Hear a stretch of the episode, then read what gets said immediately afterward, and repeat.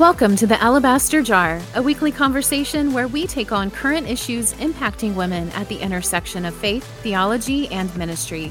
We are pleased to offer Alabaster Jar as a podcast of Northern Seminary. In today's episode, our host, Dr. Lynn Cohick, is speaking with Dr. Caryn Reeder. Caryn is professor of New Testament and co coordinator of gender studies at Westmont College. Caryn's research and writing circles around issues of gender and violence. Her forthcoming book, The Samaritan Woman's Story Reconsidering John 4 after hashtag Church Too, will be published by IVP Academic in February of 2022.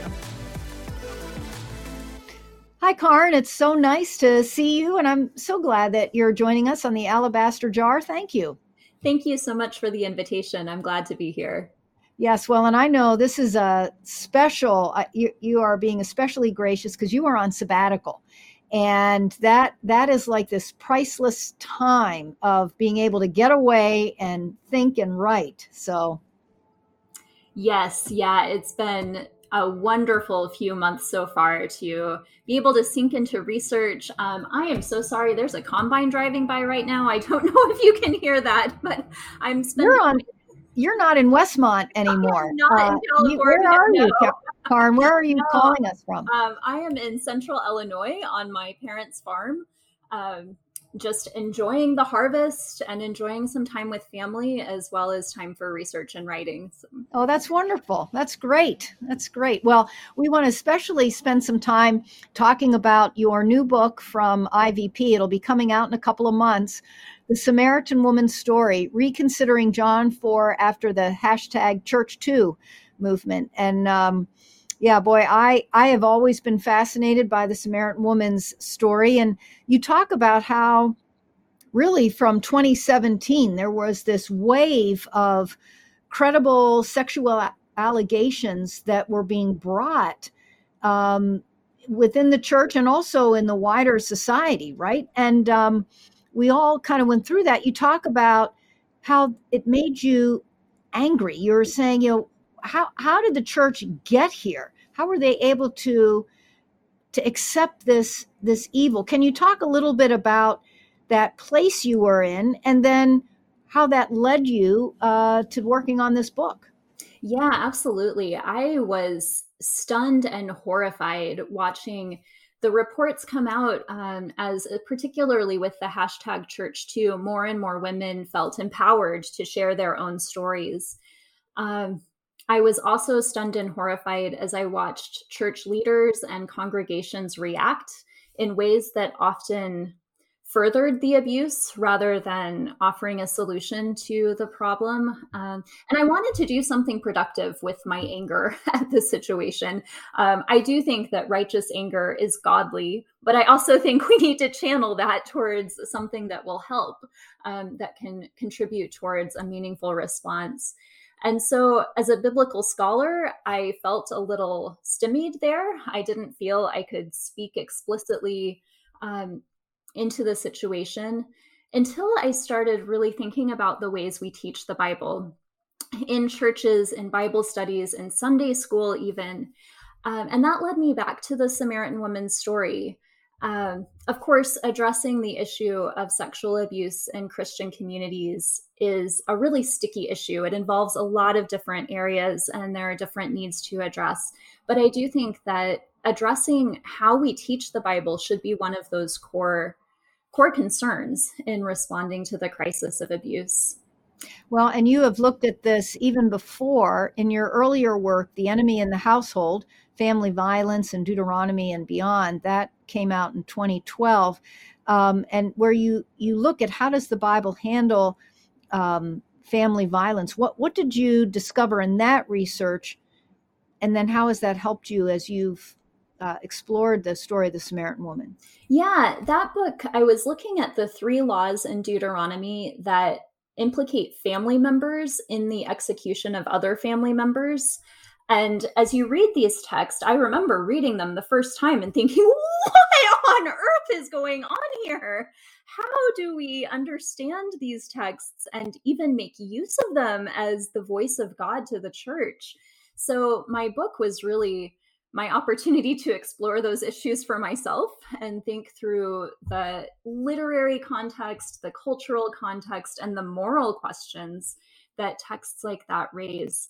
Uh, one of the laws deals with the case of a young woman who's accused of a, by her new husband of not being a virgin at the time of her marriage. So that law, it's in Deuteronomy 22. It combines issues of gender, women's identity, and their place in society, um, sexuality, and also social power dynamics. And they all get connected explicitly within that one text. And it's a text that I think has had serious implications for people through time, for women through time. And so my research has always circled around these concepts. And and actually, Lynn, um, I think that a class with you I had as a master's student was really the first class that I got to dig into some of these issues and the ways that they connect.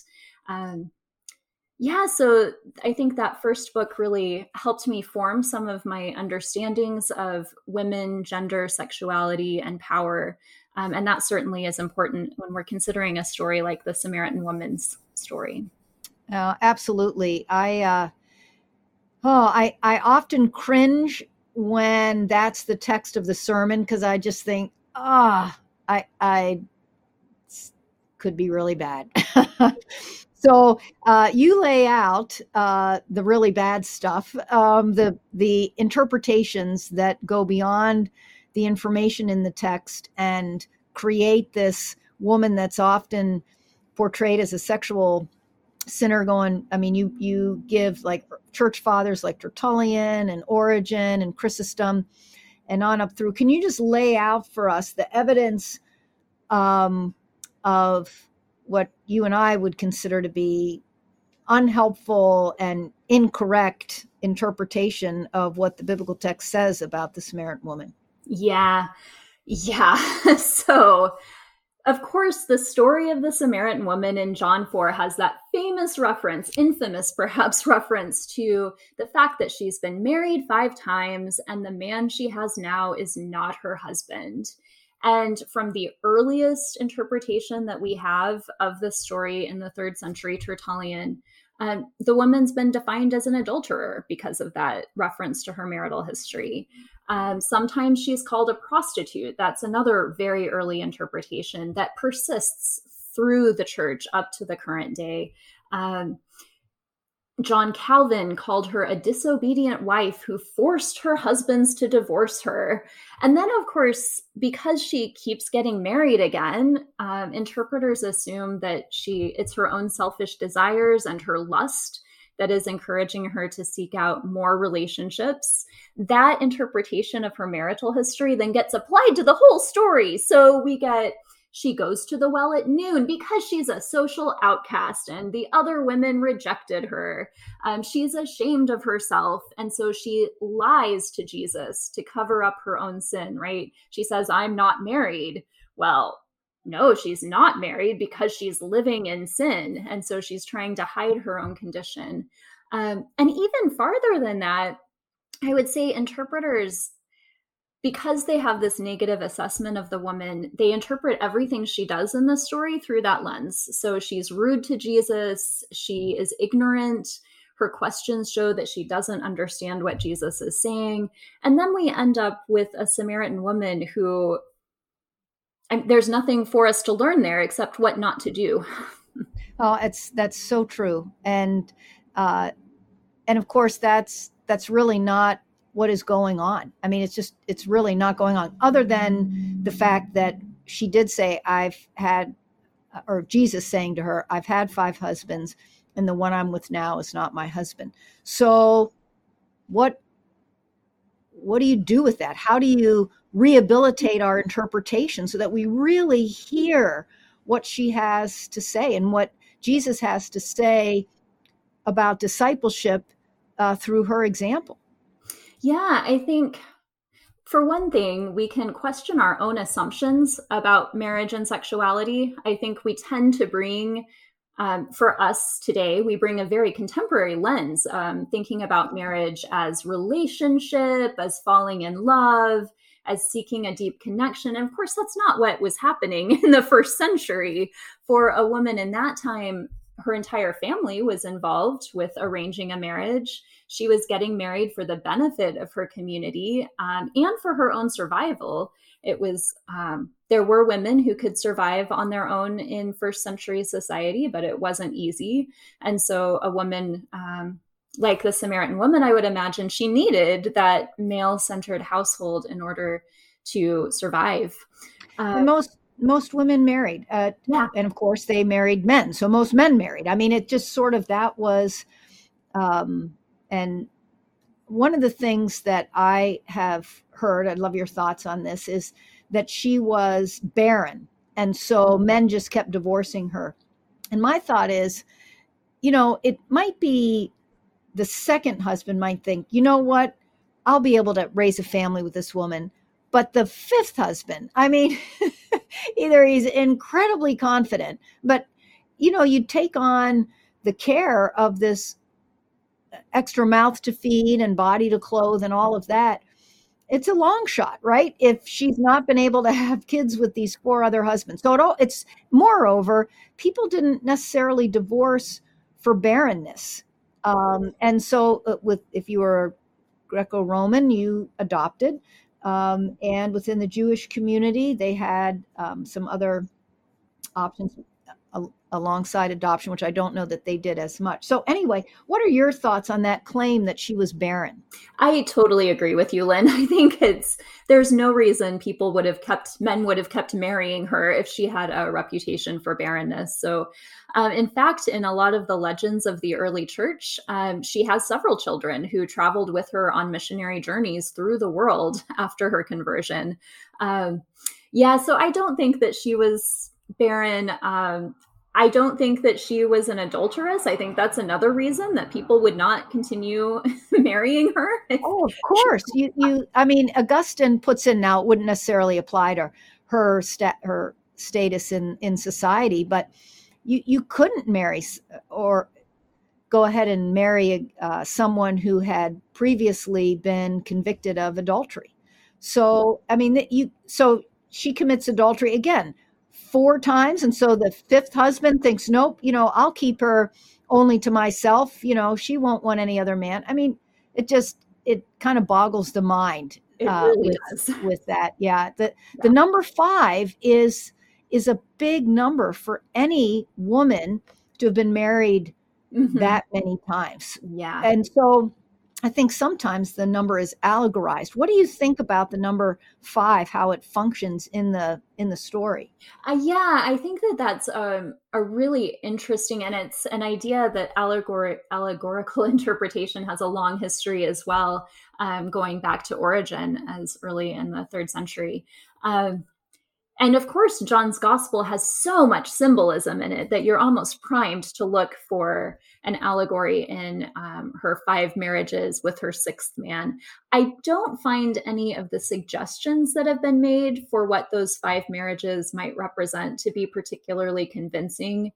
Um, it's very unusual to find so many marriages for any one person in the Roman Empire. I think there are only a couple of examples of sort of very high ranking, wealthy aristocrats who have that number of marriages. But I, I can only think of one. Yeah, I think of Agrippa, you know, and he was widow, he was a widower twice and he divorced twice and he was married to his fifth wife when he passed away. I don't know of of anyone else. Whereas married two or three times, that happens because uh, the death rate was so was so high or life was so precarious. So so what do you do with that? I'm I'm going down this rabbit trail, but I do, you know, the five, it's a big number, you know, and I think that's why a lot of times uh, we kind of believe, well, there must be something wrong with her, right? Because this is something must something must be wrong. So how do how do you handle that? Yeah, uh, yeah, yeah. So for me, I think that um, whatever that her marital history is representing in the story, it's showing us something about how difficult life was in the first century. And I think that that's an important element that we can take away from it. Um, whether they were allegorical husbands or literal husbands, to have this story that represents a woman with five marriages and a sixth relationship on top of that um, is indicative of the difficulties of life. And that's something that you don't hear a lot of interpreters commenting on right? So, no they don't. I i agree with you. And i want to talk about the the man who you're with now you're not married to. I want to get your thoughts on that uh, but before we leave the five husbands i was thinking eh, sort of one of my ideas is that jesus has special knowledge of her past that he he couldn't just guess it right? I mean because it is so unusual. And that's what she says. He told me everything i've ever done. And it we in, can interpret that as all the sin you ever did. But that's not what jesus says. It's just he he knows what i've done my history how could he know that unless he's a prophet because he's not no one's going to just guess five right that's just too high of a number so she knows that he has special knowledge of her i think similar to his special knowledge of the past of Nathaniel in chapter one. Here is an Israelite in whom there is no deceit. You know, and Nathaniel says, How did you know me? Oh, well, I saw you sitting under the fig tree. You know, it's whoa.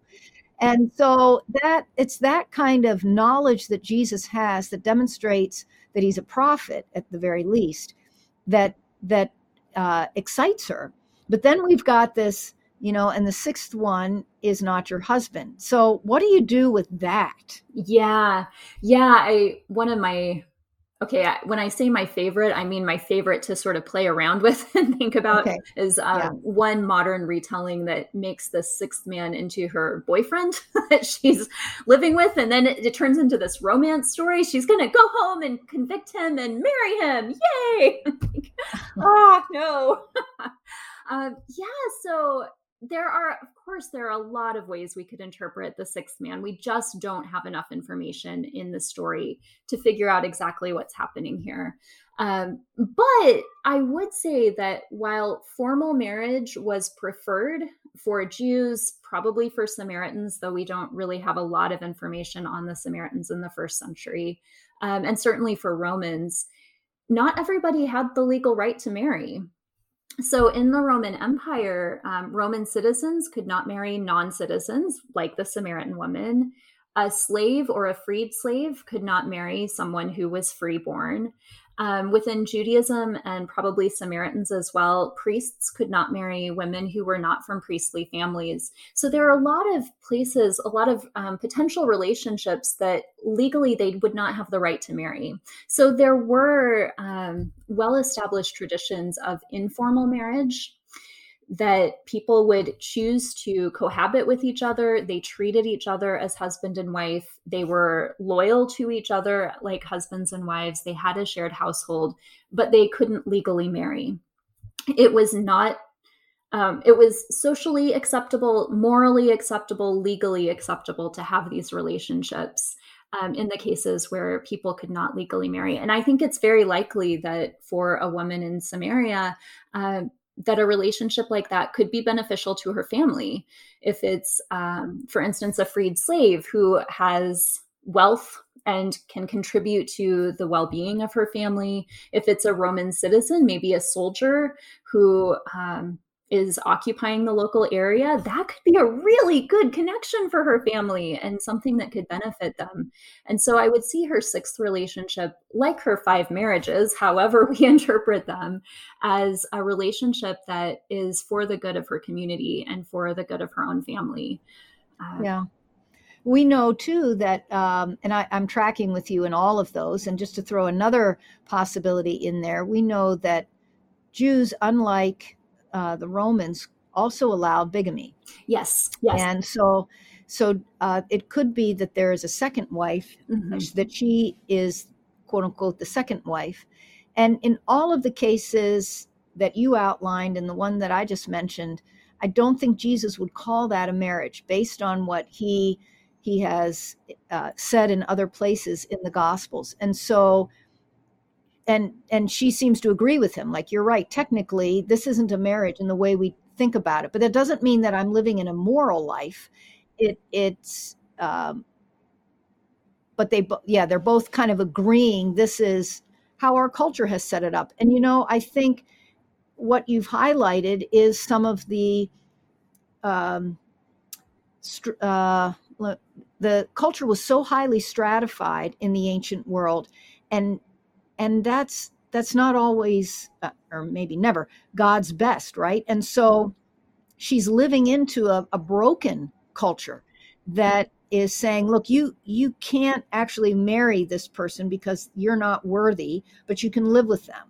And especially like a concubine i mean she could be charged with adultery um, but she didn't have the benefits yes. of a wife and so you know lots of things are stacked against women at this time they could not initiate divorce uh, by themselves. They needed a guardian to, a male guardian, to be able to lodge their uh, divorce papers, for lack of a better word, uh, in a court.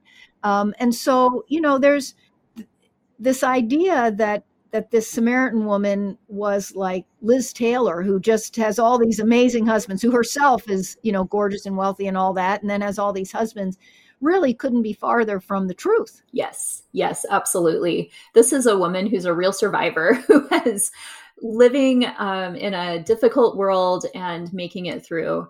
And I think that the part of the story that maybe doesn't get enough attention in interpretations is the reaction of her neighbors to her announcement uh, they don't say, Oh, you social outcast, go away. Why are you talking to us? They believe her right away. They say, Oh, yes, we will go out and meet this man who has told you everything you've done. Um, their acceptance and their willingness to believe because of her word really shows that she is a woman of honor and importance, um, significance within her local community. Um, no, yeah. I, I that, that to me is the really the compelling argument that she can't be as this awful outcast sexual sinner and then go back to her town and they all say men and women alike yep we believe you on something so important and this is a great time to kind of segue into what jesus tells her is incredibly theologically rich so talk a little bit about that and how we can see her as this very thoughtful disciple. Mm-hmm. Yeah, absolutely. I think that's the most exciting thing about this woman in the Gospel of John. The Gospel really presents her as a model for Christians to follow. Um, in terms of the way she interacts with Jesus, responds to Jesus, and then witnesses to Jesus in her community. I mean, she has the longest conversation with Jesus in the Gospel of John. Mostly in John's Gospel, people start talking to Jesus, and then Jesus kind of takes over and goes into a long monologue.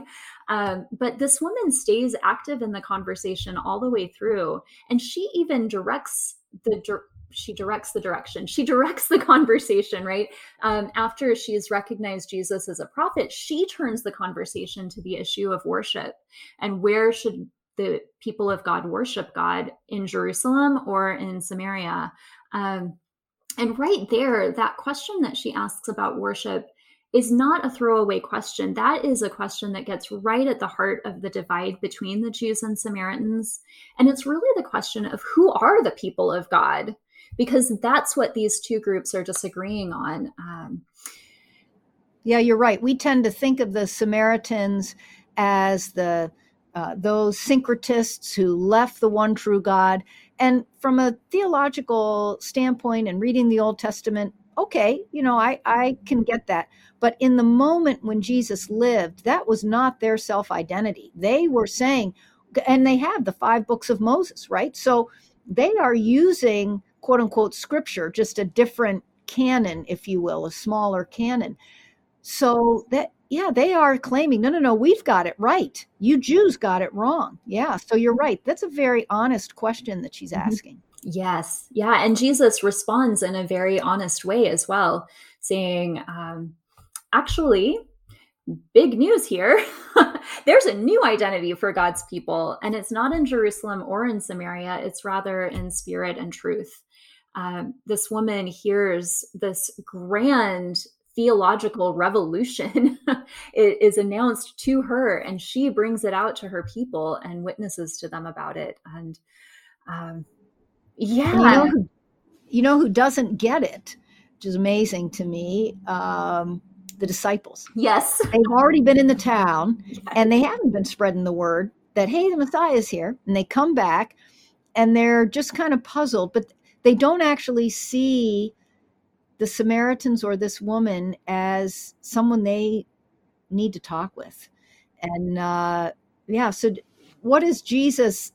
You know, we, we kind of vilify the woman and her manipulation of their of Jesus and her conversation but we maybe don't spend enough time on really who are the clueless people in this story, which is his very own disciples. Can you talk a little bit about that? Yeah. Uh, the disciples come back from buying food and they see Jesus speaking to this woman, and their question is, Oh, what the heck? Why are you talking to her? Uh, and of course, we hear the answer as the readers of the story. We know why he's talking to her. He's talking to her to share his identity with her um, and so that she will realize um, who Jesus is and what his coming to the Samaritan village means for their people. Um, the disciples are more concerned with food and with eating than with sowing the word, as Jesus' parable there at the end um, indicates. And I really love the placement of Jesus telling the disciples, Look around you, the fields are ripe for the harvest. And here come the woman bringing her Samaritan villagers with her um, to be part of this harvest. And I think that the placement of that between the woman leaving Jesus and bringing back her villagers um, she's one of the sowers there, right? She and Jesus are sowing the word among the Samaritans, and the disciples need to get with the picture and yes, part yes. of it. no, that yeah, that's it's very compelling. Yes. Well, we've thought about these things uh, in your book. You show us that we aren't the first to have seen uh, really what's going on. Talk a little bit about the history of interpretation, where the Samaritan woman's real virtues uh, are are highlighted. Yeah, there is a pretty good history of women's interpretation of this story that sets aside the question of her sexuality entirely and focuses more on her actions in the story and her words in the story. So, Mar- my French is terrible, so I know I'm going to butcher this, but Marie Dentière in the 16th century, she was a reformer and she was a preacher herself she went out in the streets and taverns of Geneva preaching um, the message of the reformers. And she identified the Samaritan woman as a reformer and said, Look, her message about worshiping in spirit and truth, that's what I'm preaching too.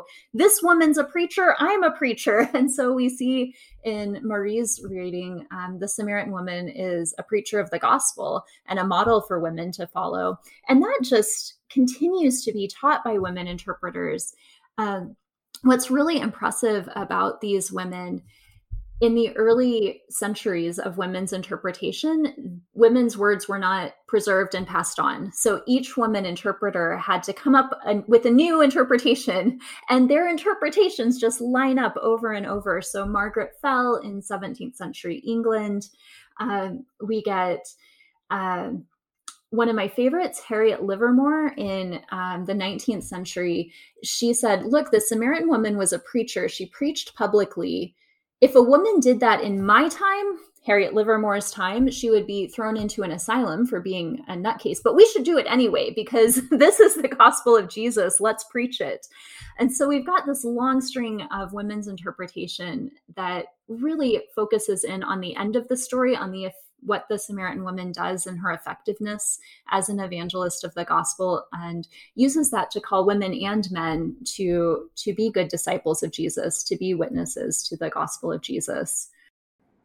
And you know, and so as I am listening to you talk, I think why why then do we keep getting this story wrong? And not only a Samaritan woman, there are other women in the in the Bible. We just get their stories wrong all the time. So, what are questions that today we should be asking? I mean, you and I have have spent our lives studying in an academic venue, you know, the New Testament. So we um, we have a little bit of an advantage in that regard of understanding the historical context. But this is the Word of God to the people of God. So all of us can uh, read well to uh, well enough to be able to understand uh, what God has for us in the in the biblical text. So, what questions do you think we should be asking, or how can we read the Samaritan woman's story better, more faithfully?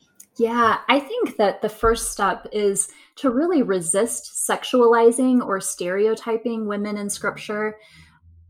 It's so consistent, right? Um, Mary Magdalene, um, Bathsheba, um, all of these women through scripture just they get read through the lens of sex. And that gives us particular starting point for interpreting their stories. And it gives us all the answers to our questions before we even begin. So I think we need to resist that. Unless marriage or sex are explicitly present in the story, we really need to be careful with reading it in when sex and marriage are explicitly present, we also need to be careful not to bring our own assumptions about what that means to the text. So, learning about women's lives in the ancient world is a really important and useful tool for giving a good social and cultural context and understanding what women might have been doing. And then, third, I would say look for the ways that women actually contribute actively to the narratives that they're in. Uh, we because of our starting points, we can tend to overlook the words that women say or the changes that they affect within the biblical stories. Um, but let's look for those. Let's pay attention to those and really think seriously about the implications of those rather than starting with our own assumptions about what women's lives were like and what women are able to do or not to do. Oh yeah, I I completely uh, agree with you on that, and I I think maybe I would add one more assumption that we should make, which is that these uh, biblical characters, such as a Samaritan woman, are um, are put in Scripture for both men and women to model their behavior on. And I think at times everybody assumes, well, let's all be like David, but nobody says let's all be like Deborah because men don't want to be like Deborah. But Deborah is actually a role model of discipleship, you know, and Mary Magdalene is a model of discipleship for both men and women. And when we sort of say, well, women can only, the women in the Bible are only role models for women today, uh, we, we really shortchange yes. their um, impact that they should have on the church. Absolutely. I that is so important. We shouldn't just be preaching about women on Mother's Day, but it should be a regular rotation in our churches um, and for men's Bible studies and women's Bible studies to really pay attention to these women in scripture. Um, they're not there arbitrarily or accidentally, they're there to teach us, and we can learn from them. That's right. And they're not just there for you and I. They're there for our uh, male friends and brothers and fathers and uncles and all of that, that they too can uh, can model their lives um, uh, as faithful, the faithful female disciples did. Yeah, yeah. Well, is there um, one particular, uh, one more as we close, one more particular interpretation that that you came across as you were writing this book uh, that you thought, oh, yeah, this is so insightful. I just love this. Oh my goodness, that is a fantastic question. Um, okay, one thing that um, I found a number of people interpreters from John Chrysostom onwards um, comparing the Samaritan woman with Nicodemus and showing how they're actually direct opposites and it's not the opposite we would expect. Uh, so, Nicodemus, this important Jewish leader, very educated, very important, socially powerful, he comes to Jesus at night and he leaves asking his questions without belief in Jesus, apparently, in John 3. The Samaritan woman is the opposite in every way, right? She's a woman, she's a Samaritan, she's therefore assumed to not be as knowledgeable, um, not able to converse with Jesus.